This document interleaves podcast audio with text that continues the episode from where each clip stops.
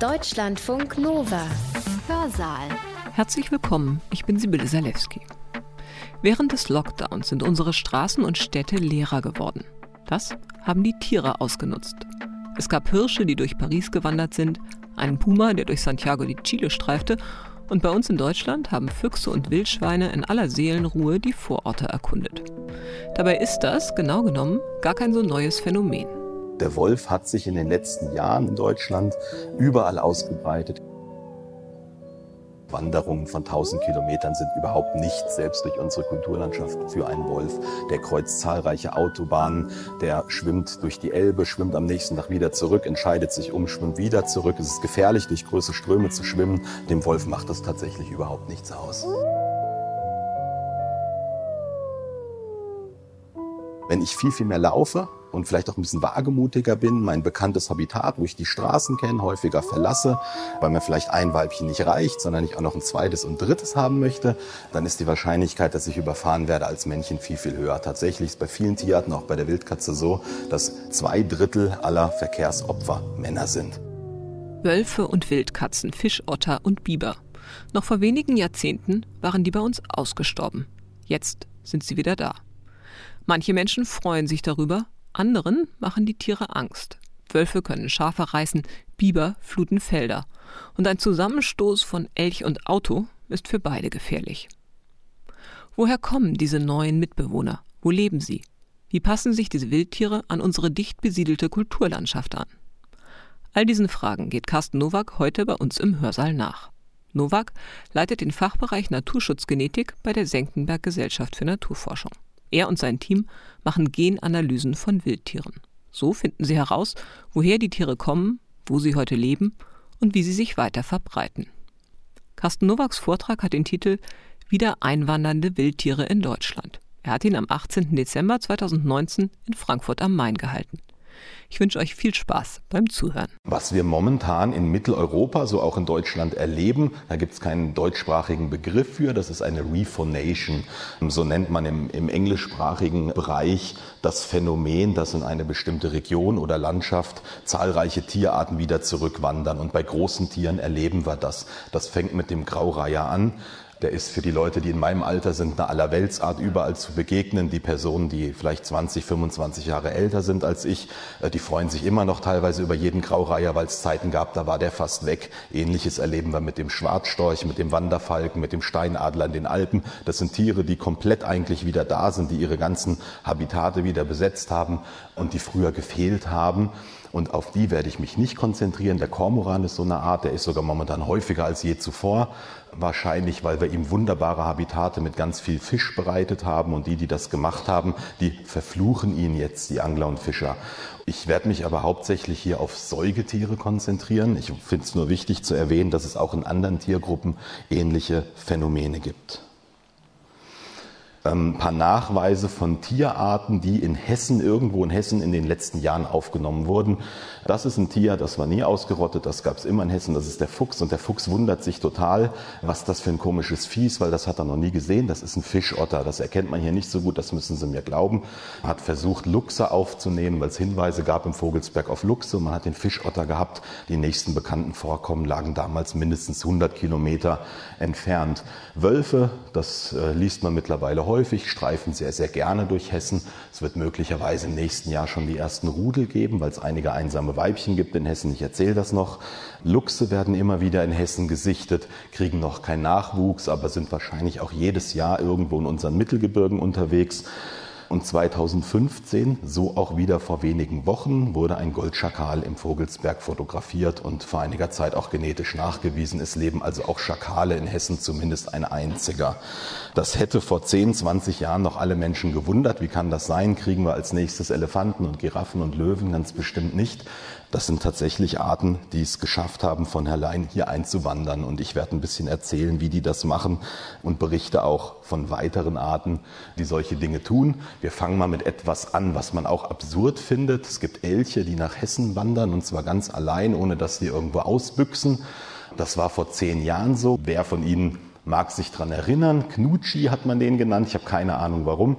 Ist auf der Suche nach der großen Liebe quer durch Hessen und so weiter Eine Begegnung Elch und Auto endet für alle Beteiligten oft tödlich. Das ist ein bisschen übertrieben, aber tatsächlich sterben jedes Jahr in Skandinavien Menschen durch Elche, durch Autounfälle. Der Elch ist damit ein viel, viel gefährlicheres Tier als der Wolf beispielsweise, rein statistisch. Und dieser Elch wurde erstmals nachgewiesen Ende 2008 hier bei Görlitz in der Lausitz, die Region, wo heute die meisten Wölfe leben, und ist binnen eines Jahres quer durch Ostdeutschland hier bis nach Hessen gelaufen, ist tatsächlich auf die A7 auf eine Autobahn drauf, wurde ähm, betäubt. Ja, die Elche mögen das nicht gern, die sind im, haben wirklich empfindlichen Kreislauf und der Elch, der Knutschi, hat das leider nicht überlebt. Das ist zehn Jahre her und man konnte diese Wanderung verfolgen. Also Elche, wenn sie einem Elch begegnen, dann haben sie nicht was Falsches gegessen, sondern das kann tatsächlich wahr sein.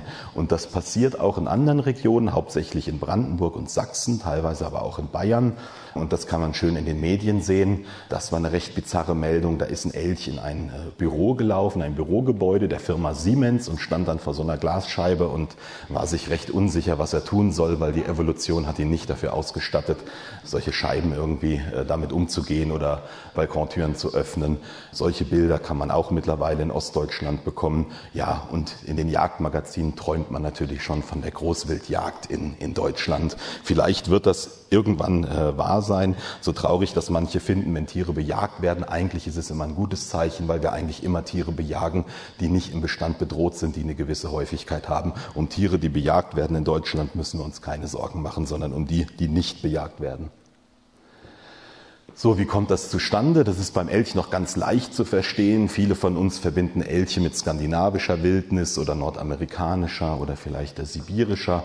Aber Elche hat es eigentlich früher auch bei uns gegeben und heutzutage kommen Elche regelmäßig bis an den Westrand, an die Grenze von Polen zu Deutschland vor. In Polen hat es immer Elche gegeben, lange Zeit aber nur hier im Osten, der viel, viel wilder ist. Alles, was mal durch die Deutschen besetzt ist, hat diese Landschaftszerstörung, die wir haben, mitgemacht gemacht. Wenn Sie mal in Westpolen sind, da sieht es aus wie in Brandenburg, Kiefernwälder, keine richtige Natur mehr. Und wenn Sie hier im Osten Polen sind, dann erleben Sie teilweise noch annähernd Wildnis.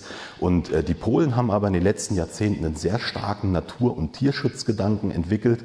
Und es werden dort weder Elche noch Wölfe bejagt seit etwa zwei Jahrzehnten. Dadurch haben die Elche sich nach Westen ausgebreitet und wandern vereinzelt nach Deutschland ein. Das ist eine ganz leichte Erklärung. Es gibt eine einzige Tierart in Mitteleuropa oder in Europa, die noch größer ist, zumindest schwerer als der Elch. Das ist die europäische Version des bekannten amerikanischen Bisons. Das ist der Wiesent.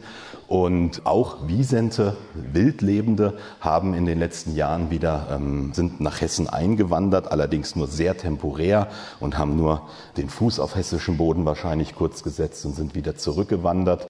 Wunderschöne Tiere ja, kommt sehr selten zu Unfällen mit Menschen. Man kann sich aber vorstellen, wenn es da einen Verkehrsunfall gibt, dann braucht man schon ein sehr gutes Auto, damit das glimpflich ausgeht. Komme ich gleich noch zu. Die Bullen können bis fast eine Tonne wiegen. Die Kühe, also die Weibchen, sind deutlich leichter, meist 300, 400 Kilogramm. Aber auch das reicht schon aus. Wiesente wurden aber vor Jahrhunderten schon weitgehend ausgerottet. Eine hochattraktive Jagdbeute braucht auch große Wälder und Offenlandschaften zum Überleben. Also die gehören eigentlich ins Baltikum, aber die Verbreitung geht natürlicherweise bis nach Deutschland rein. Die Tiere wurden ausgerottet. Im Ersten Weltkrieg von deutschen Soldaten wurden die letzten gegessen. Kann man ihnen wahrscheinlich nicht übel nehmen. Wahrscheinlich wussten sie auch nicht, was sie tun. Es ist einem großen Zufall geschuldet, dass 13 Tiere überlebt haben in Gefangenschaft. Und ähm, anhand von diesen 13 Tieren haben deutsche Zoologen ja, Wiedergutmachung betrieben, könnte man sagen, und haben die komplette heutige Wiesentpopulation wieder hochgezüchtet. Die ist hochgradig ingezüchtet, die hat fast überhaupt keine genetische Vielfalt mehr. Die meisten Bestände werden auch zugefüttert im Winter, sind also nur halb wild und trotzdem gibt es wieder mehrere tausend Wiesenten, riesengroßer Erfolg. Und das, das sind alles einzelne Herden, keine kontinuierliche Verbreitung. Und die meisten sind in Ost-, Mittel- und Osteuropa, auch Russland. Und die berühmteste und auch die erste Herde ist hier in der Grenze Ostpolens zu Weißrussland im Bielowescher Urwald. Wenn man den so nennen möchte, etwa 1000 Tiere. Und hier sehen wir einen einzigen Punkt in Westdeutschland. Das ist eine sehr kleine Herde. und die befindet sich im Rothaargebirge. Das hat man oft nicht so auf dem Schirm, wenn man an relativ naturnahe Regionen denkt, weil das ist größtenteils Nordrhein-Westfalen oder denkt man immer ans Ruhrgebiet und kann es noch nicht so viel Natur geben. In Wirklichkeit ist das eigentlich für große Tiere eigentlich ein Paradies, weil es sehr, sehr großflächig ist und hier gibt es eine ähm, Region nördlich von Bad Berleburg, mitten im Rothaargebirge, Nordrhein-Westfalen. Da ist die Wiesentwelt Wittgenstein angesiedelt und das ist ein Auswilderungsprojekt für Wiesente, wo vor sechs Jahren eine Herde Wiesente wirklich in, in Deutschland im Freiland entlassen wurde, ins Freiland, um zu testen, wie gut das wohl funktioniert. Überleben die da und kommen die Menschen damit klar? Es gibt auch eine Herde im Gehege, damit die Bürger hergehen können und sich die mal angucken können schöne Tiere. Und natürlich gibt es Ärger. Wie soll das anders sein? In unserer wohlgeordneten Welt- und Kulturlandschaft, von der jeder profitieren möchte, gibt es Ärger. Das kann man auch verstehen. Viele Naturschützer kritisieren das, dass man die ausgerechnet im Rottergebirge angesiedelt hat. Warum? Es gibt dort sehr große, ausgedehnte äh, Privatwälder. Das heißt, die Leute verdienen Geld an den Bäumen und wie viele andere große Wildtiere auch, Rothirsche zum Beispiel, schälen die gerne die Rinde, die Wiesente. Man muss auch dazu sagen, dass diese geschlossenen, dichten Wälder unserer Kulturlandschaft eigentlich gar nicht so natürlich sind und gar nicht der natürliche Lebensraum. Ähnlich wie Rothirsche bevorzugen solche Tiere eher Offenland oder Halboffenland, finden oftmals nicht genügend krautige Nahrung und schälen dann die Bäume. Und man kann sich vorstellen, dass die Förster und Privatwaldbesitzer wenig begeistert davon sind. Es gibt seit Jahren einen Rechtsstreit, der ist bis vor den Bundesgerichtshof gegangen und es ist immer noch nicht so richtig klar, was man mit den Tieren tut. Eigentlich wurde entschieden, die müssen wieder ins Gehege rein. Das europäische Artenschutzrecht, dem sich auch Deutschland fügen muss, ist extrem streng, glücklicherweise muss ich sagen, aus meiner Warte zumindest. Das ist eine hochgradig geschützte Tierart und wenn die einmal draußen ist und sogar reproduziert hat und die haben Junge bekommen, dann darf ich die nicht einfach so einfangen, nur weil sich ein paar Leute aus dem Forst darüber beschweren. Also da gehen teilweise menschliche Interessen, auch verständliche, gegen das Artenschutzrecht. Was passiert ist vor wenigen Wochen, gab es einen Unfall, da ist die Leitkuh der einzigen deutschen Herde überfahren worden, wobei das Wort überfahren nicht ganz passt bei Wiesenten. Und die Herde hat sich wohl über mehrere Stunden aufgehalten bei der Leitkuh. Die wissen gar nicht, was sie machen sollen ohne ihr Leittier. Wie bei manchen großen Tieren sind dann die, die Damen die Chefs ähnlich wie bei den Elefanten, aber die haben in der Regel immer eine Prinzessin, die haben eine Anwärterin und wenn die merken, da passiert nicht mehr viel, die steht nicht mehr auf, dann übernimmt die die Leitung und so war das wohl auch in diesem Fall. 400 Kilogramm schweres Tier. Das ist sicherlich eigentlich die einzige Gefahr. Wenn wir solche Tiere wie Wiesente in unserer Landschaft in Deutschland haben, dann gibt es eigentlich immer wieder mal Unfälle. Es ist auch so, dass in vielen Wäldern Tempo 100 ist auf den Landstraßen. Das müsste man sicherlich deutlich reduzieren, wo so Tiere leben. Allerdings leben wir ständig in der Gefahr. Wildschweine, Rothirsche können 200 Kilogramm äh, schwer werden und verursachen zigtausende Unfälle jedes Jahr. Da machen wahrscheinlich die 20, vielleicht irgendwann mal 100, 200 Wiesente den Braten auch nicht ganz fett. Aber das ist sicherlich die Hauptgefährdung. Die können auch Menschen angreifen, wenn die Kälber bedroht werden. Die stoppen in der Regel kurz vorher ab. Elefanten machen das auch meist. Ist einmal vorgekommen, der Frau wurde kein Haar gekrümmt, die hat einen Hund dabei gehabt. Aber der Schock ist bestimmt relativ groß, wenn so ein ein Tonnen schweres Tier auf dich zuläuft und dann kurz vorher stehen bleibt. Tatsächlich gibt es aber immer noch Pläne von Naturschutzorganisationen, solche Wiesente wieder anzusiedeln. Teile Nordostdeutschlands sind sehr, sehr gut geeignet dafür. Große zusammenhängende Waldgebiete der Mittelgebirge wie der Pfälzerwald oder der Harz wären geeignet. Die begegnen uns gleich bei der nächsten Tierart wieder. Und am allerbesten hier diese Gebiete im Müritz-Nationalpark beispielsweise. Da ist der Alpenraum zu nennen, der Schwarzwald natürlich was Hessen anbelangt, ist das beste Gebiet für große Wildtiere hier diese hessisch-bayerische Grenzregion im Osten. Das ist der Spessart, wo der Odenwald dranhängt und oben die Rhön, die wieder ganz gut verbunden ist mit dem Thüringer Wald. Hier sehen wir das Rothaargebirge und den Harz. Die begegnen uns eigentlich als Gebietskulisse bei fast allen größeren einwandernden Arten. Also wenn Wiesente in Hessen, wahrscheinlich im Spessart. Ein einziger Wiesent hat es geschafft, nach Deutschland zu laufen. Das ist gar nicht so groß in den Medien gewesen. In Polen ist es sehr, sehr groß gewesen und hat auch so ein bisschen für sehr negative Berichterstattung und die Erfüllung von deutschen Klischees, die es in Polen gibt, gesorgt, leider Gottes. Denn dieser Wiesent war besendert und war sehr populär in Polen. Man konnte im Internet gucken, wo der langläuft. Der ist häufiger durch Dörfer gelaufen, war aber vollkommen ungefährlich, hat auch Namen gehabt und so weiter. Und er ist tatsächlich durch die Oder geschwommen auf die deutsche Seite und wurde innerhalb von wenigen Stunden erschossen. Ich kann das, so traurig das ist, auch ein bisschen verstehen. Das war an einem Wochenende, die Leute wussten nicht recht, was sie machen sollten. Da kam so ein fälliges Monster plötzlich die Dorfstraße entlang gelaufen. Dann hat man die einzigen Naturexperten gefragt, die regional unterwegs waren. Das waren die lokalen Jäger.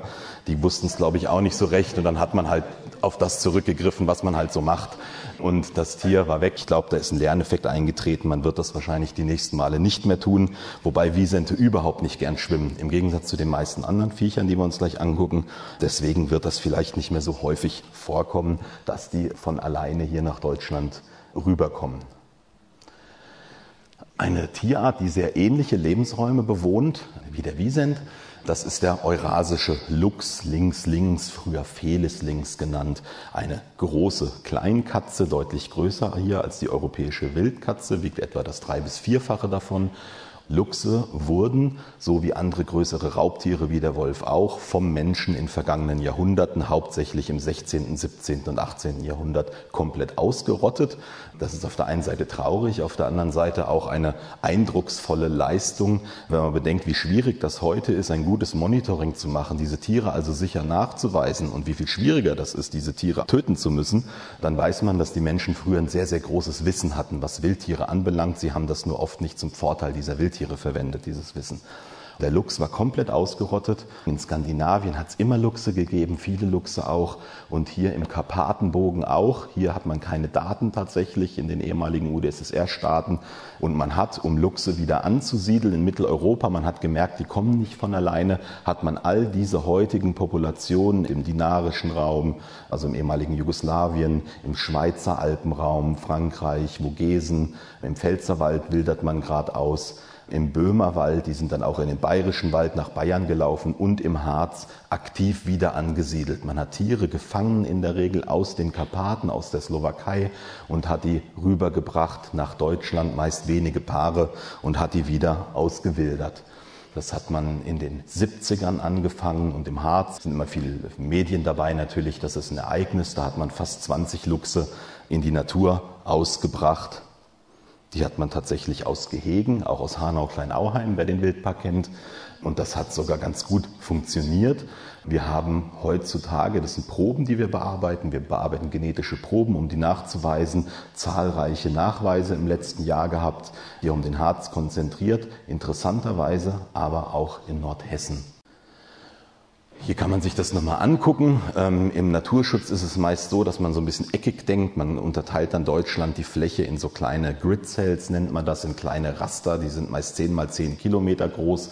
Und dann versucht man möglichst in jedem Raster einen Nachweis zu erbringen. Ja, hier ist Hessen, Thüringen, Grenzregion Niedersachsen, Sachsen-Anhalt, das ist der Harz.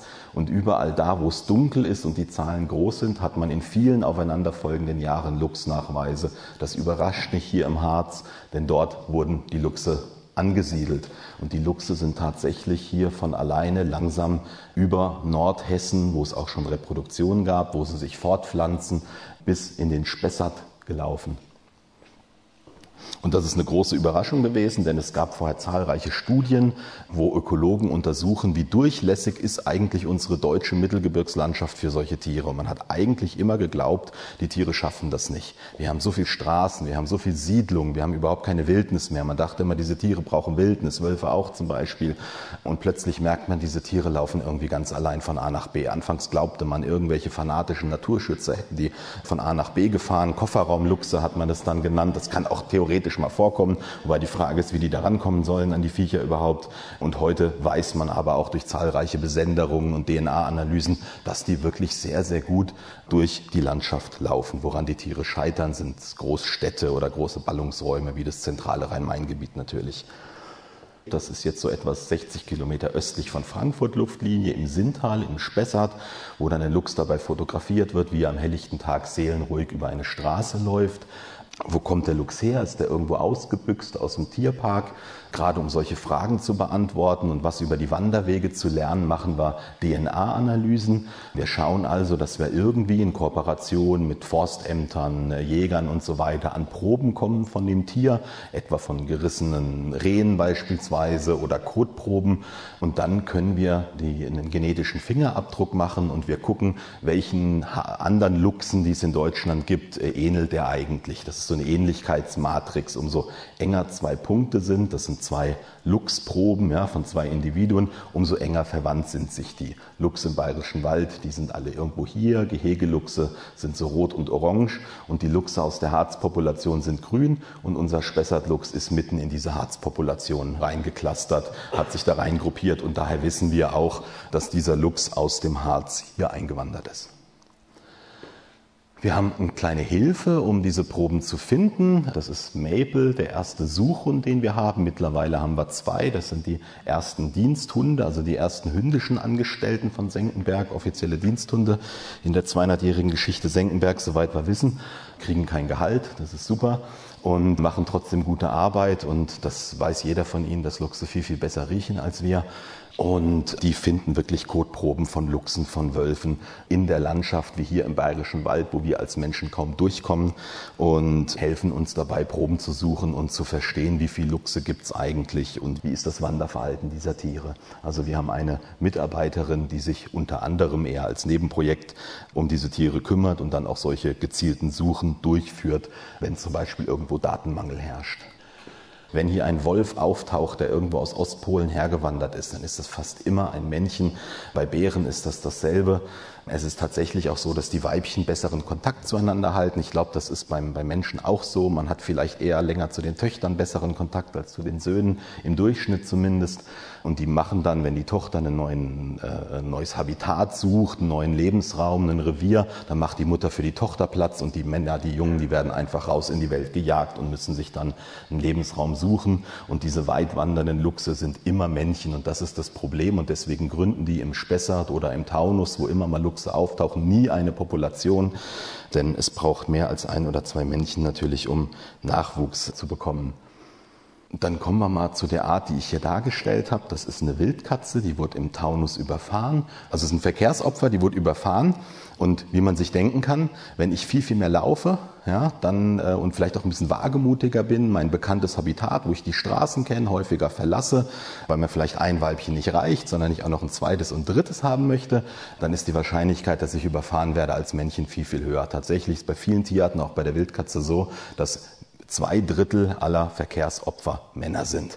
Bei Menschen ist es tatsächlich auch so. Wunderschönes Tier, die europäische Wildkatze. Und eine Besonderheit, die wir haben bei dieser Art, ist, dass der Mensch das nie geschafft hat, in Deutschland die Wildkatze auszurotten. Er hat es aber probiert, was ziemlich idiotisch ist tatsächlich, weil Wildkatzen fast nur Mäuse fressen, also eigentlich äh, nützliche Tiere sind. Man hat aber schon im, im 17. Jahrhundert und davor die Wildkatze verklärt als eine grässliche Bestie und man hat die gejagt, ganz clever, tatsächlich auch Hunde, so was wir heute machen, aber nur um die Hinterlassenschaften zu finden. Und man hat die Bäume hochgejagt, die Wildkatze, und hat dann mit solchen Spießen irgendwie, ne, die flieht tatsächlich auf Bäume, die Wildkatzen erlegt.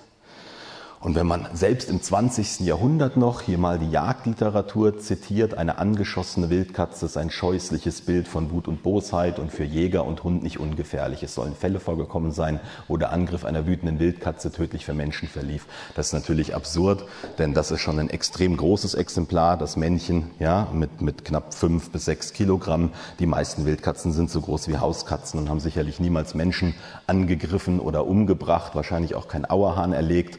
Warum hat man das getan? Warum hat man die Wildkatze so verklärt?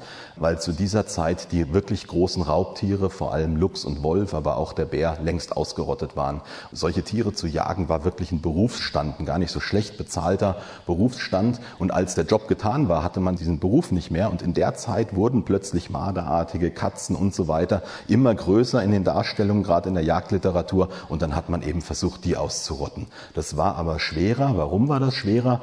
Weil die viel kleinere Habitate Habitate haben, die sind kleiner und es ist viel leichter, ich sag mal, die zehn Luchse im Spessart auszurotten als die 200 Wildkatzen. Und deswegen haben die in bestimmten Mittelgebirgen immer überdauert. Wir wussten sehr, sehr lange nicht wirklich viel über die Verbreitung der Wildkatze. Und der Grund ist, dass sie sich von wildfarbenen Hauskatzen nur sehr marginal äußerlich unterscheiden. Es gibt Hauskatzen, die kann ich wirklich nicht sicher von der Wildkatze unterscheiden. Es gibt gewisse Merkmale, die verwaschene Tigerzeichnung, diesen stumpf endenden Schwanz, diese Schwanzringel, die in der Regel, hier sieht man schon eine kleine Ausnahme, nicht durch diesen Rückenstrich, den Aalstrich verbunden werden. Aber solche Merkmale sind in der Natur nie ganz sicher und es kann auch zu Hybridisierungen kommen. Und deswegen war man sich nicht sicher, wenn jetzt irgendjemand, einen Förster, einen Jäger, eine Wildkatze sieht und das meldet, war das jetzt wirklich eine Wildkatze oder vielleicht doch eine weit umherstreifende Hauskatze. Wenn man ein totes Tier hat, dann kann ich die Darmlänge oder das Schädelvolumen messen. Alle Kreaturen, die wir ähm, domestizieren, die lagern ihr Gehirn ein bisschen an uns aus und die Gehirne werden kleiner und deswegen bei Hunden und Wölfen genauso. Und ähm, deswegen kann man Wild- und Hauskatze relativ gut unterscheiden, aber auch nicht so wirklich sicher. Und deswegen sind vor gut 15 Jahren sind ein Förster eigentlich in Deutschland auf die Idee gekommen, man könnte doch sowas wie Katzenminze nehmen und irgendwie auf so einen rauen Stock präparieren damit und ähm, hat dann gemerkt, dass es mit Baldrian besonders gut geht. Das kann man aus der Apotheke beziehen, riecht fürchterlich und ähm, die Katzen lieben das aber besonders in der Ranzzeit im Winter. Das ist die Paarungszeit, so zwischen Januar und April und da reiben sich beide Geschlechter, werden angelockt und reiben sich daran. Und dann kann man die über genetische Untersuchungen nachweisen und kann gucken, ist das wirklich eine reine Wildkatze oder eine Hauskatze und wie viele Individuen gibt's. Und weil das so super leicht ist, machen wir das zum Beispiel mit Schulklassen in Gelnhausen zusammen und das wird bundesweit gemacht. Es stehen jedes Jahr Tausende von diesen Haarfallen wirklich draußen. Die müssen dann nach jeder Benutzung abgeflammt werden. Das Gute ist, dass man das im Winter macht, brennt der Wald nicht ab. Das macht sehr, sehr viel Spaß, besonders das mit Kindern zu betreiben. Und schon nach wenigen Jahren hatte man so ein etwas besseres Bild von der Verbreitung der Wildkatze in Deutschland. Die Verbreitung ist komplett auf die Mittelgebirgsregion beschränkt und ist disjunkt hier zwischen einer südwestlichen Population und einer mitteldeutschen. Hessen ist so genau in der Mitte. Und man hat das gesehen. Es haben sich Naturschutzorganisationen, alle voran der BUND, gedacht, oh, diese Populationen sind so getrennt voneinander, wir müssen die irgendwie vernetzen. Und man hat dann mit großen Schutzprojekten angefangen. Man hat mit Hilfe vieler ehrenamtlicher Korridore geplant, Waldkorridore, um diese großen Waldgebiete in Deutschland, Spessart, Eifel, Taunus und so weiter, miteinander zu vernetzen. Ein sehr ehrgeiziger Plan, der immer noch besteht. Und in diesem Rahmen hat man immer mehr Kenntnisse bekommen in den letzten Jahren über die Verbreitung der Wildkatzen. Wenn ich so Korridore mache, will ich auch wissen, funktionieren die überhaupt? Vernetzen die die Population? Sind die ingezüchtet? Also müssen die sich genetisch austauschen? Hier nochmal so die Verbreitung bis vor zehn Jahren und die nächsten, ja, etwa drei, vier, fünf Jahre bis zum Jahr 2016 haben dann folgendes Bild ergeben, oh, wir weisen Wildkatzen doch in viel mehr Regionen nach als gedacht. Jetzt ist plötzlich schon ein Großteil der deutschen Mittelgebirgsregion Wildkatzenhabitat. Und zwar nicht wegen der Vernetzung, da gab es noch überhaupt keinen Korridor, kein Wildkatzenkorridor, sondern die Wildkatze breitet sich aus, das wissen wir, und sie wird auch schlichtweg übersehen. Das ist wieder so ein Hinweis, wie wir bei den Luchsen haben. Wow, die Wildtiere sind ja viel, viel besser geeignet, als wir das jemals dachten, wirklich in unserer dicht besiedelten, eigentlich, wie wir denken, so naturfeindlichen Kulturlandschaft klarzukommen. Wir haben die eigentlich vor zehn Jahren noch völlig anders gesehen. Man dachte eigentlich, die Wildkatzen, die bleiben in den Wäldern und wenn dann irgendwie ein paar hundert Meter Offenland oder Feld sind, dann gehen die da niemals vorbei. Aber die Tiere nehmen tatsächlich auch solche Hürden. Die Art breitet sich immer weiter aus und hat wirklich einen Großteil ihres potenziellen Lebensraums besiedelt. Und zu allerletzt noch mit der Wildkatze. Immer wieder hört man, ja, sind die unsere Wildkatzen überhaupt noch richtige Wildkatzen? Vielleicht steckt da ja Hauskatze drin. Wir haben schätzungsweise 5.000 bis 10.000 Wildkatzen in Deutschland und etwa 10 Millionen Hauskatzen. Die können gemeinsame Nachkommen zeugen, fruchtbare. Und dann müssten wir doch eigentlich sogenannte Mischlinge, also Hybriden haben. Ich komme gleich zum Wolf, da ist die Diskussion noch viel angeheizter oder viel hitziger. Wir wissen aber durch DNA-Analysen, die immer besser werden und immer genauer werden, dass nur in etwa 2,4 Prozent aller Wildkatzen in Deutschland Spuren von Hauskatzen gefunden werden. Die Zahl wird im Laufe der Zeit immer ein bisschen höher, weil unsere Nachweismethoden so fein werden, dass wir selbst uralte Spuren nachweisen können mittlerweile. Wenn also diese Verpaarung vielleicht schon Hunderte oder Tausende von Jahren her ist, dann kann man das mittlerweile sehen. Das ist also auch eine gute Nachricht. Also auch das bedroht unsere Wildtiere nicht wirklich. So, jetzt komme ich zu einer Art, das ist die, die die Medienlandschaft dominiert, in Hessen noch nicht ganz so sehr, aber in, in gewissen Regionen, in Niedersachsen, in der Lüneburger Heide, in Brandenburg, in Mecklenburg-Vorpommern, wo Wölfe sich ausbreiten, ist das jeden Tag, zumindest in der Lokalpresse, die Ausbreitung des Wolfs und was er wieder angestellt hat ganz besonders bei den betroffenen Stakeholdern oder bei den vom Wolf potenziell betroffenen Gruppen. Das ist vor allem die Jägerschaft, noch viel, viel mehr die Landwirtschaft, die Nutztierhalter, egal ob das beruflich oder Hobbyhalter sind, gibt es sehr, sehr viele ja, Gerüchte, häufig auch Fake News und Legenden über den Wolf. Die beliebtesten davon von Anfang an, die Wölfe kommen doch gar nicht von allein hierher, die wurden doch von fanatischen Naturschützern ausgesetzt. Das war in den ersten Jahren der Wolfsbesiedlung eigentlich in fast jeder Jagdzeitschrift zu lesen. Das ist kein deutsches Phänomen, das ist in Skandinavien genauso. Da kommen die Wölfe aus geheimen russischen Zuchtstationen. In Polen kommen sie aus Rumänien, in Rumänien kommen sie aus Russland. Also diese Legenden gibt's überall. Die Wölfe wurden von jemandem gebracht. Man weiß auch, was der Hintergrund ist es muss ja jemand schuld sein an dem Dilemma. Wenn die Art von alleine eingewandert ist, dann kann man eigentlich niemanden so richtig die Schuld geben. Es muss einen Schuldigen geben. Das ist ganz beliebt bei solchen, ja, auch konspirativen Theorien. Er kommt uns näher, er kommt uns immer näher. Das betrifft im Übrigen auch die Qualitätsmedien, wenn wir die so nennen wollen, die durchaus die etwas liberalen, gar nicht so die konservativen. Diese Story ist für die Medien unglaublich toll. Der kommt näher, der kommt immer näher, der wird immer zahmer, der ist immer näher an uns dran und irgendwann werden die ersten Kinder gefressen. Und da können die Medien eigentlich gar nicht anders, sondern sie müssen das nehmen. Tiergeschichten laufen eh wahnsinnig gut medial und wenn es dann noch eine Gefahr dabei ist, das ist wirklich super gut. Und deswegen greift der Wolf so besonders gut. Überall.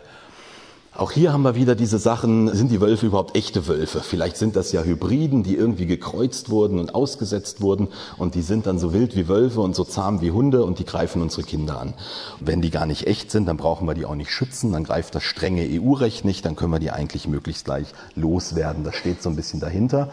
Auch hier wieder ganz viele, ich sammle die immer so ein bisschen Meldungen, wo teilweise auch Senckenberg dann angegriffen wird. Wir sind dann keine Forschungseinrichtung mehr, sondern wir sind dann irgendeine so Wolfsschutzgruppierung und mit dem NABU oder mit anderen Naturschützern im Bunde und so weiter und so fort. Das kennt man von der Klimawandeldiskussion auch ganz gut. Und tatsächlich hat das einen Hintergrund. Der Wolf ist tatsächlich gefährlich und der Wolf beeinflusst unser Leben, besonders das von Schäfern und Nutztierhaltern. Nämlich Wölfe unterscheiden nicht, ob es ein, Tier wild ist, ein Huftier, oder ob das jemandem gehört obwohl die Wölfe wirklich hauptsächlich zu mehr als 98 Prozent Wildtiere reißen, kommen doch jedes Jahr über 1000 Nutztiere mittlerweile durch Wölfe um. Das ist angesichts von über anderthalb Millionen Schafen in Deutschland sind 1000 gerissene Schafe nicht so viel, wie sich das erstmal anhört. Aber das ist tatsächlich ein Einfluss. Und ich glaube, für einen Schäfer der auf seine Weide kommt und das sieht, der wird erstmal nicht so viel Freude haben. Und deswegen als Naturschützer, auch als Wissenschaftler, möchte man das immer so ein bisschen ja, kleinreden und man freut sich, dass diese Tiere zurückkommen. Aber der Wolf hat natürlich einen Einfluss, insbesondere auf die Landwirte, die Nutztierhalter, natürlich auch die Hobbyhalter, die wenige Schafe oder Ziegen haben. Hier eine Statistik aus den ersten Jahren aus der Lausitz. Da hat man festgestellt, indem man Tausende von Kotproben untersucht haben, was ist da drin, dass Wölfe in Deutschland hauptsächlich Rehe fressen, relativ wenig Rothirsch und Wildschwein. Das ist interessant. In Polen fressen sie sehr gern Rothirsch, in den Karpaten hauptsächlich Wildschweine. In Deutschland stürzen sie sich auf die häufigste und leichteste Beute, das ist scheinbar das Reh. Und Haustiere machen dort weniger als ein Prozent aus. Das liegt aber auch daran, dass in der Lausitz Wölfe häufig auf Truppenübungsplätzen sind. Da gibt's auch Schafe, aber häufig nicht in so Regionen mit so viel Nutztieren. In der Lüneburger Heide ist die Prozentzahl etwas höher, weil da habe ich sehr, sehr viele Schafe und etwas weniger Wild als in der Lausitz. Trotzdem macht das wenig aus. Aber nochmal, den betroffenen Schäfer tröstet das wenig, dass der Wolf nur ein Prozent Schafe frisst. Jetzt gucken wir uns mal an, wie der Wolf hierher gekommen ist, vor etwa 50, 60 Jahren. Und da sehen wir, dass Mitteleuropa eigentlich komplett wolfsfrei ist. Wölfe waren hauptsächlich auf gebirgigere, dünner besiedelte Regionen Süd- und Ost- und Nordeuropas beschränkt. Und der Wolf hat sich in den letzten Jahren, das ist schon veraltet in Deutschland, überall ausgebreitet. Der Wolf hat sich in Skandinavien ausgebreitet, in Polen ausgebreitet, selbst in Rumänien ist er von den Hohen Karpaten runtergekommen und hat das Flachland besiedelt. In Italien hat er sich ausgebreitet über den Alpenraum, hat Frankreich wieder besiedelt. Also die Wiederbesiedlung Deutschlands durch den Wolf ist kein Phänomen, was wir hier haben, sondern das ist europäisch und in Nordamerika geschieht genau dasselbe. Warum das geschieht, ist relativ leicht zu sagen. Auch das hat viel mit EU zu tun und mit dem Naturschutzgedanken. Wölfe sind immer schon nach Deutschland gekommen, sind in die DDR gekommen. Über 40 hat man registriert. Die wurden einfach geschossen. Die, die nicht eh von Autos überfahren wurden oder irgendwas. Und heutzutage ist der Wolf streng geschützt und deswegen darf er Rudel gründen und sich fortpflanzen und tut das, was er ansonsten schon viel früher getan hätte. Wir wissen genau, wo die Wölfe herkommen. Äh, DNA-Analysen, die von polnischen Kollegen gemacht wurden, ist letzte Woche publiziert worden. Für uns nichts Neues. Wir haben genau dieselben Ergebnisse. Diese Wölfe sind von den Masuren in die Lausitz gewandert Ende der 90er Jahre, haben im Jahr 2000 das erste Rudel gegründet. Im Jahr drauf gab es immer noch ein Rudel. Im Jahr 2002 gab es immer noch ein Rudel, dann aber schon einen einzelnen Wolf. Im Jahr 2003 auch. Und man war in Deutschland total entspannt. Naja, wir haben da so ein, ein polnisches Phänomen bei uns in so einem Randbereich Deutschlands, das eh von der Landschaft sonderbar aussieht und gar nicht so zu uns passt. Und äh, jetzt haben wir schon zwei Paare, also insgesamt drei Fortpflanzungseinheiten. Und langsam wächst das an. Und jetzt vor zehn Jahren ist es zum ersten Mal passiert, dass wir plötzlich einen Rudel hatten, 200 Kilometer östlich von Magdeburg. Im Übrigen auch ein Truppenübungsplatz. Und dann ging das Ganze relativ schnell. Das ist häufig bei Tieren so. Wenn ich selten bin, habe ich Probleme, unverwandte Paarungspartner zu finden. Dann dauert es ein paar Jahre und ich muss warten, bis was zuwandert. Wenn ich eine gewisse Dynamik habe im System, ja, dann läuft das wie geschmiert und die Population wächst seitdem um etwa ein Drittel in jedem Jahr. Das ist ein hohes Wachstum. Und hier im Jahr 2012 haben wir schon die ersten Rudel im ja, in, im Westen Deutschlands, im Nordwesten, und zwar wieder Truppenübungsplätze, die größten deutschen Truppenübungsplätze Bergen und Munster. Also die Wölfe suchen sich tatsächlich in allen Fällen bisher die ersten zwei Rudel, in jedem Bundesland mindestens zwei Rudel sind auf Truppenübungsplätzen, niemals in Naturschutzgebieten interessanterweise. 2014, 2015 sehen wir, dass wir schon eine relativ flächige Verbreitung haben. Das ist keine zufällige Verbreitung. Es gibt fast überall in Deutschland viele Rehe, die könnten fast überall leben, aber sie bleiben tatsächlich hier interessanterweise groß, große alte Urstromtal. Und das ist das Besondere an dieser Ecke, an dieser Landschaft ist, dass sie relativ waldreich ist, aber komplett flach, komplettes Flachland. Sehr viel sandige Böden. Sie kennen das in Brandenburg vielleicht oder an der Ostsee, diese sandigen Kiefernwälder. Das sind die beliebtesten Wolfshabitate. Und bei uns weiter im Nordwesten, wo es diese Habitate eigentlich nicht mehr gibt, sucht er sich diese heideartigen Landschaften, die gerade in den Truppenübungsplätzen sehr starken Waldanteil haben und sucht sich genau das. Wenn man überlegt, wo die Wölfe herkommen, aus Nordosteuropa, aus dem Baltikum, ahnt man ein bisschen warum. Viele Tierarten suchen eigentlich genau die Regionen, in denen sie aufgewachsen sind, um dort sich wieder anzusiedeln. Das Monitoring dieser Tierart ist sehr, sehr genau in Deutschland. Wir wissen relativ genau, wie viele Wolfsrudel es gibt. Und die neuen Zahlen wurden kürzlich veröffentlicht. Es sind jetzt offiziell 143 Territorien und davon 105 Wolfsrudel, also erwachsene Wölfe mit Nachwuchs. Ein Rudel ist immer eine Familie bei Wölfen. Es kann sein, dass man mal eins, zwei übersieht, aber so ganz falsch kann die Zahl nicht sein. Woher wissen wir das eigentlich? Nur ganz kurz. Wir wissen das unter anderem auch durch Tausende von genetischen Nachweisen, die wir geführt haben. Wir kriegen jedes Jahr zahlreiche Kotproben von Wölfen, um zu gucken, sind das Wölfe, welche Individuen sind das, sind das Hybriden, paaren die sich mit Haushunden und auch sehr viele Nutztierrisse, die wir untersuchen. Ähm, die werden so beprobt, ja, mit einem Swap hier und äh, mittlerweile ist ein Großteil der Proben, die wir bekommen, hauptsächlich solche Abstriche von Nutztierrissen, wo geschaut wird, war das Wolf oder Hund. Es ist viel häufiger Wolf als Hund im Übrigen. Und dann gehen diese Ergebnisse in eine Datenbank. Das ist zu langweilig, um es zu erklären, aber für uns wichtig. Wir haben eben eine Datenbank, wo all diese Daten drin enthalten sind. Und da können wir neue Wölfe zuordnen und so schauen, in welches Rudel gehört irgendein Wolf, den wir beispielsweise außerhalb des Verbreitungsgebiets in Hessen identifizieren.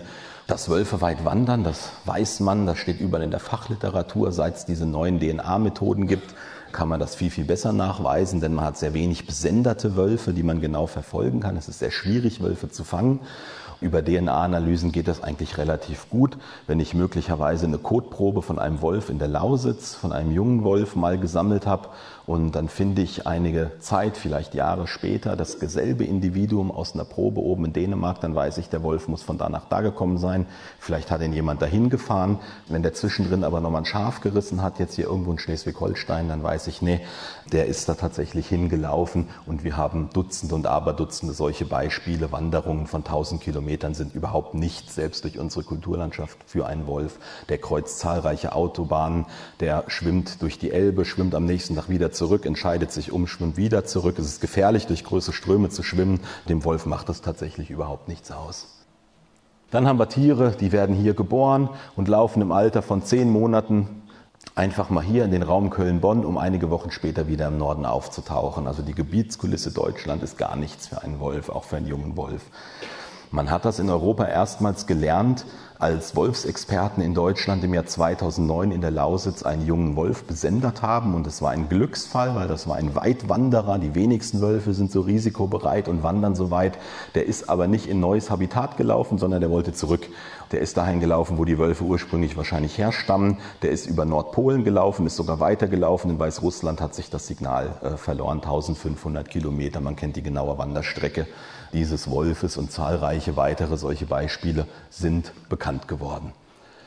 Wenn man da jetzt mal einen Radius drum legt um diese 1500 Kilometer, dann weiß man, der hätte theoretisch auch von der Lausitz nach Paris laufen können oder nach Südeuropa. Das heißt wirklich, ein einzelner Wolf kann eigentlich überall in Europa auftauchen.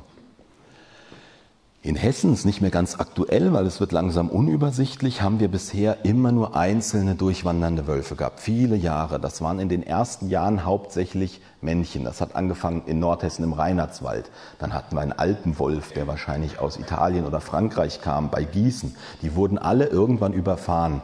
Ja, wir haben zwar gute Habitate in Hessen, aber auch sehr, sehr viele Straßen und Autobahnen. Wir sind Verkehrsknotenpunkt, scheinbar auch für die Wölfe, aber das beißt sich natürlich ein bisschen miteinander. Im letzten Jahr und auch in diesem Jahr haben wir mehrere Weibchen nachgewiesen, auch Weibchen, die sich über längere Zeit in Hessen aufgehalten haben. Und wo einsame Weibchen sind, kommt es in der Regel im nächsten Jahr oder sehr häufig zumindest zu einer Rudelbildung, weil die Männer finden in der Regel die Weibchen. Wenn nicht, kann es sein, dass das einsame Weibchen sich einen Haushund sucht und dann kommt es zur Hybridisierung. Deswegen besteht auch momentan ein bisschen Angst, es könnte zur Hybridisierung kommen. Was man dann macht, wenn man das feststellt, dass man versucht, diese Hybriden einzufangen, da das in der Regel nicht gelingt, werden die dann geschossen im Sinne des Artenschutzes. Also in Hessen wird demnächst was passieren, aber wie ich gerade gesagt habe, bisher war es meist so, dass wir Gewebeproben bekommen haben für die Genetik. Das bedeutet, die Wölfe wurden tot am Straßenrand aufgefunden. Wenn es um Hybriden geht, ist man besonders fantasievoll. Die Hybriden müssen ja nicht geschützt werden, die sind gefährlich, die muss man entnehmen. Wahrscheinlich sind ja alle westeuropäischen Wölfe Hybriden, behaupten manche. Die echten Wölfe leben in Russland.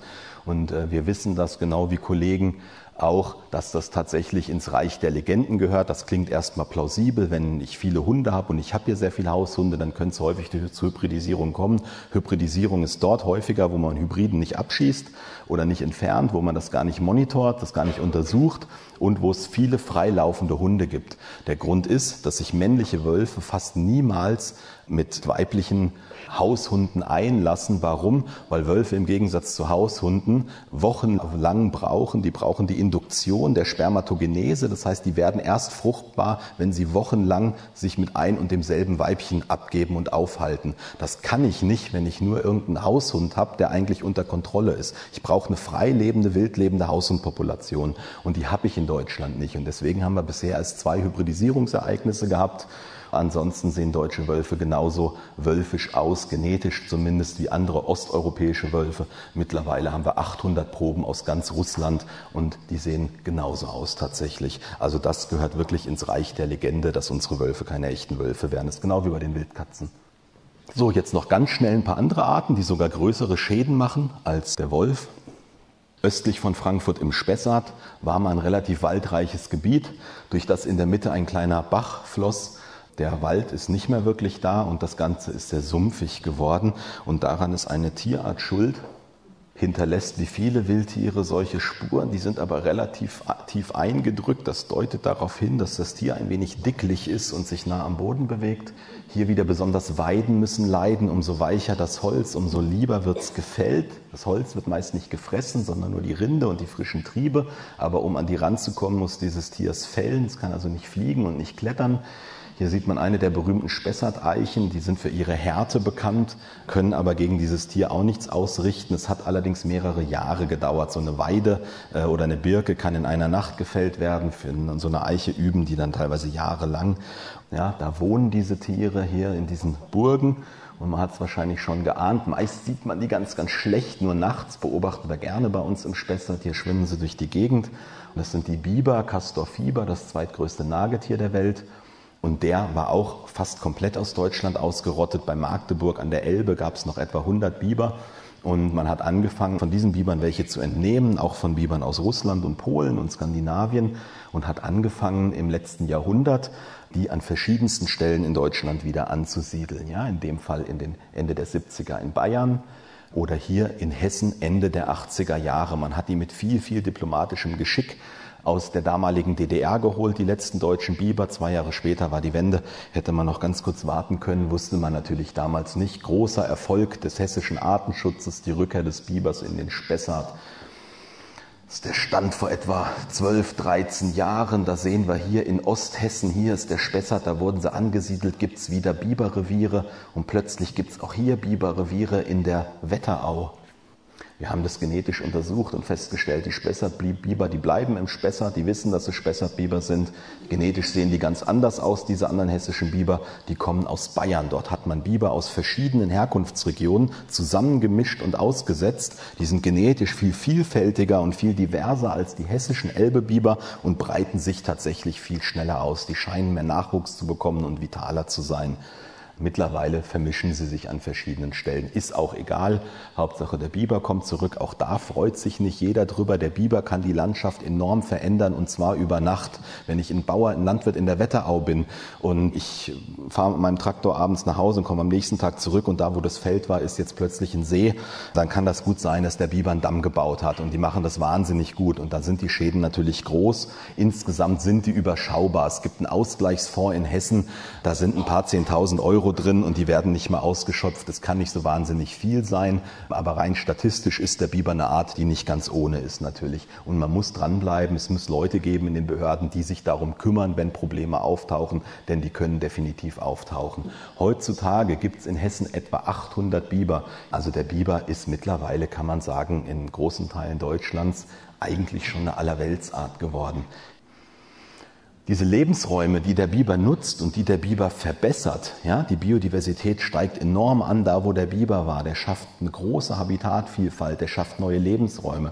Wo vorher ein reines Fließgewässer war, hier die wunderbare Jossa mit einer sehr hohen Fischvielfalt, entstehen teilweise jetzt Stillgewässer. Bäume sterben ab, ein Paradies für Insekten.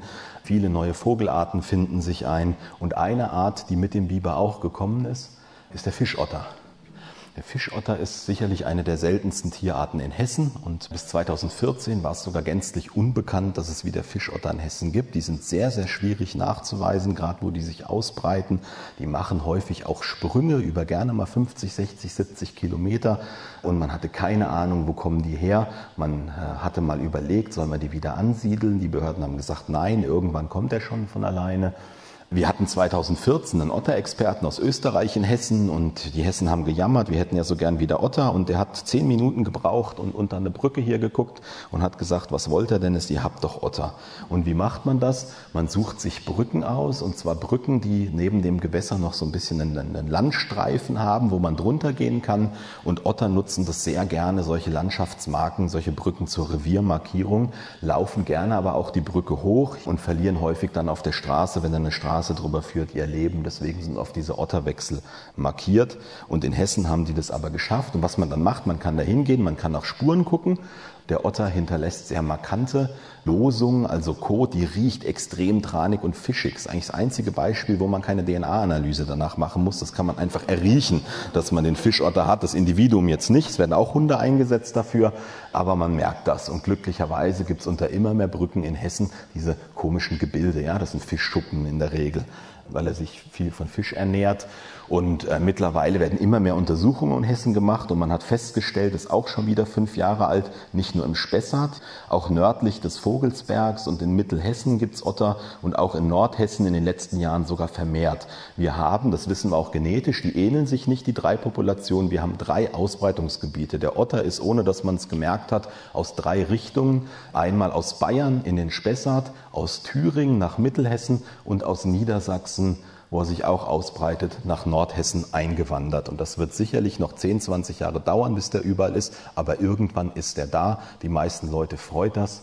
Den meisten Anglern macht es nicht wahnsinnig viel aus, weil der Otter fischt die Gewässer nicht leer. Da ist der Kormoran sicherlich effektiver. Aber gerade die Leute, die einen kleinen Forellenteich haben oder einen kleinen Karpfenteich, wenn der Otter das entdeckt, dann ist das wie ein Supermarkt, wo alles kostenlos ist. Und dann nimmt er das weg. In den großen Teichgebieten in der Lausitz, wo Zehntausende von Karpfen drin ist, gibt's überall Otter und das stört überhaupt niemanden. Das rechnet man einfach mit ein. Überall, wo ich Tiere halte, habe ich einen gewissen Verlust, den kann ich einkalkulieren. Aber für die Leute, die das hobbymäßig haben, kann das wirklich ein Problem sein. Die sind unglaublich clever und agil. Ich schafft das fast nicht, das einzuzäunen. Der findet immer seinen Weg. Deswegen ist der Otter nicht ganz ohne, aber er ist sicherlich keine große wirtschaftliche Bedrohung im großen Ausmaß. Aber natürlich gibt es auch viele Geschichten, Fische vor dem Untergang und so weiter.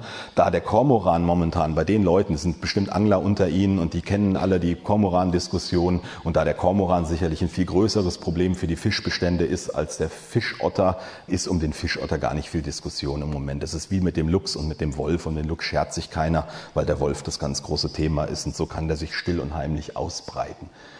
Auch der war im Westen Deutschlands, in der damaligen BRD, komplett weg, der Fischotter, und ist hauptsächlich hier vom Osten, wo es ihn immer gegeben hat, tatsächlich, drückt er immer weiter rüber. Auch in Holland wurde er ausgewildert und drückt da hier nach, hauptsächlich nach Niedersachsen und besiedelt jetzt ganz langsam Mitteldeutschland und so auch Hessen wieder. Auch das wieder eine Art, die es schafft, wirklich durch unsere Kulturlandschaft zu migrieren. Jetzt bin ich mit den Arten fertig. Zum Abschluss, was müssen wir tun? Vielen Leuten, denen ich dann ähnliche Vorträge halte, sagen, Mensch, das ist ja total doof, dann braucht man ja gar keine Grünbrücken mehr und es ist doch so toll, wenn man Grünbrücken baut. Ja, Grünbrücken baut man nicht so gerne in Deutschland. Polen zum Beispiel oder Holland haben viel mehr Grünbrücken. Und es wäre schön, wenn man mehr bauen würde. Und das Gegenteil ist der Fall. Die Wildtiere brauchen die nicht unbedingt, weil die nie über die Straße kommen. Irgendwo ist eine Fußgängerbrücke, irgendwo ist ein Unterweg, den auch Menschen benutzen oder Fahrradfahrer. Da gehen die Viecher nachts auch durch. Aber es sterben weniger auf der Straße, es kommt zu weniger Unfällen. Die Tiere lernen das auch und nutzen die sehr, sehr gut. Und wir sollten uns das als reiches Land ruhig leisten und diese Ausbreitung und diesen Austausch fördern und einfach mehr Grünbrücken bauen. Wenn wir Straßen bauen, können wir zur Wirtschaftsförderung eigentlich auch Grünbrücken bauen lassen lassen. Die Polen machen das, die haben viel weniger Geld als wir. Die A2, die wichtigste Autobahnachse in Polen, werden gerade 100 neue Autobahnkilometer gebaut. Da werden 13 Grünbrücken drüber gesetzt. Also die kümmern sich wirklich besser als wir um ihre Wildtiere. Was man noch braucht, was sehr interessant ist in Deutschland. Wir haben in Deutschland, wir sind eines der wenigen reichen Länder, die keine Menschen haben, professionelle, bezahlte Menschen, die draußen sich um Wildtiere kümmern oder um Natur kümmern. Wir haben Umweltschutzbehörden, aber die Leute wissen, dass sie dort arbeiten. Da ist man meist an den Schreibtisch gebunden. Und draußen haben wir die Jäger, die sich größtenteils selbst organisieren, meist hobbymäßig. Die Naturschützer natürlich genauso. Naturschutz ist teilweise Sache des Forstes. In einigen Ecken haben wir Landschaftspflegeverbände, in anderen nicht. Aber draußen ist ein eigentlich niemand. In der Schweiz gibt es Wildhüter, in den USA gibt es einen Fish and Wildlife Service. Da gibt es eigentlich fast überall in der Fläche Ranger. Das haben wir meist nur in Nationalparks. Und das ist ein Riesenproblem. Und das ist ein Grund, warum der Wolf, warum das Management des Wolfs so schwierig geworden ist und es so viel Ärger gab. Wie viele Wölfe haben wir? Wer sammelt die Proben und so weiter? Weil man überhaupt nicht darauf vorbereitet ist. Wir wissen überhaupt nicht, was draußen los ist. Wir sparen uns das Geld. Wir lassen das Ehrenamtliche machen. Aber eigentlich müsste das hauptamtlich gemacht werden. Frankreich hat das ONCF IFS, wenn man mit denen da zu tun hat, wenn es um bedrohte Arten gibt, gibt es immer diese Institutionen und die stehen da und können einem Auskunft geben. Und wir sparen uns das einfach. Und unsere Natur wird komplexer durch diese Arten, die interagieren mit dem Menschen. Und eigentlich brauchen wir Hauptamtliche und wir könnten uns das locker leisten, die dann nach dem Rechten sehen. Und das tun wir einfach nicht. Und das Letzte, was wir natürlich brauchen für all diese Arten, sind Managementpläne. Und beim Wolf haben wir das. Und auch das war eine bittere Lektion. Wir wussten eigentlich nicht, wie wir mit Wildtieren umgehen. Wir zählen Tiere nicht. Niemand weiß, wie viele Rothirsche gibt es in Deutschland, wie viele Rehe gibt es, wie viele äh, Wildschweine. Man hat so grobe Schätzungen, aber so richtig viel weiß man nicht, weil man das nicht erhebt, weil das ein Aufwand ist, weil das viel Geld kostet und schwierig ist. Beim Wolf sind wir erstmals wirklich gezwungen worden, so ein größeres Säugetier relativ exakt zu zählen, weil der Druck so groß ist auf die Behörden. Und das hat anfangs Riesenprobleme gemacht und viele Jahre gebraucht. Und eigentlich müssen wir daraus lernen, dass wir besser werden müssen. Wir müssen diese Tiere besser zählen, wir müssen die erfassen, wir müssen gucken, wo gibt es Probleme, wo werden die überfahren, wo müssen wir Grünbrücken bauen, wo müssen wir die Schäfer besser unterstützen, weil es viele Risse gibt damit sie Zäune stellen können, Herdenschutzhunde anschaffen können und so weiter. In Hessen gibt es seit relativ kurzer Zeit einen Wolfsmanagementplan. Den hätte es eigentlich viel, viel früher geben müssen. Glücklicherweise ist er mittlerweile da und man hat Glück gehabt, dass der Wolf die Region hier nicht früher besiedelt hat. Dann hätte es wahrscheinlich ähnlich viel Chaos gegeben, wie es seit vielen Jahren in Niedersachsen herrscht.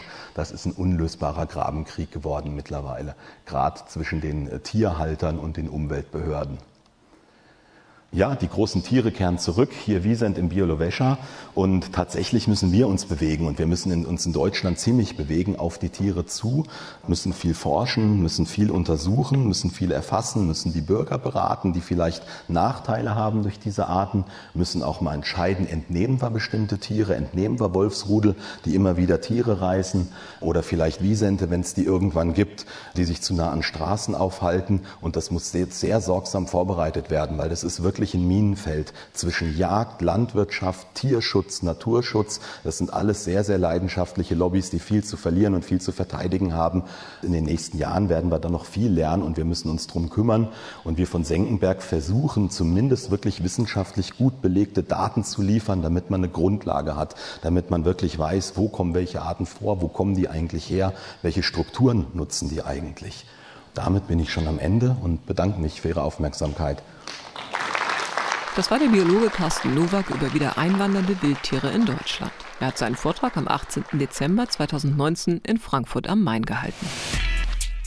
Deutschlandfunk Nova. Hörsaal. Samstag und Sonntag um 18 Uhr. Mehr auf deutschlandfunknova.de.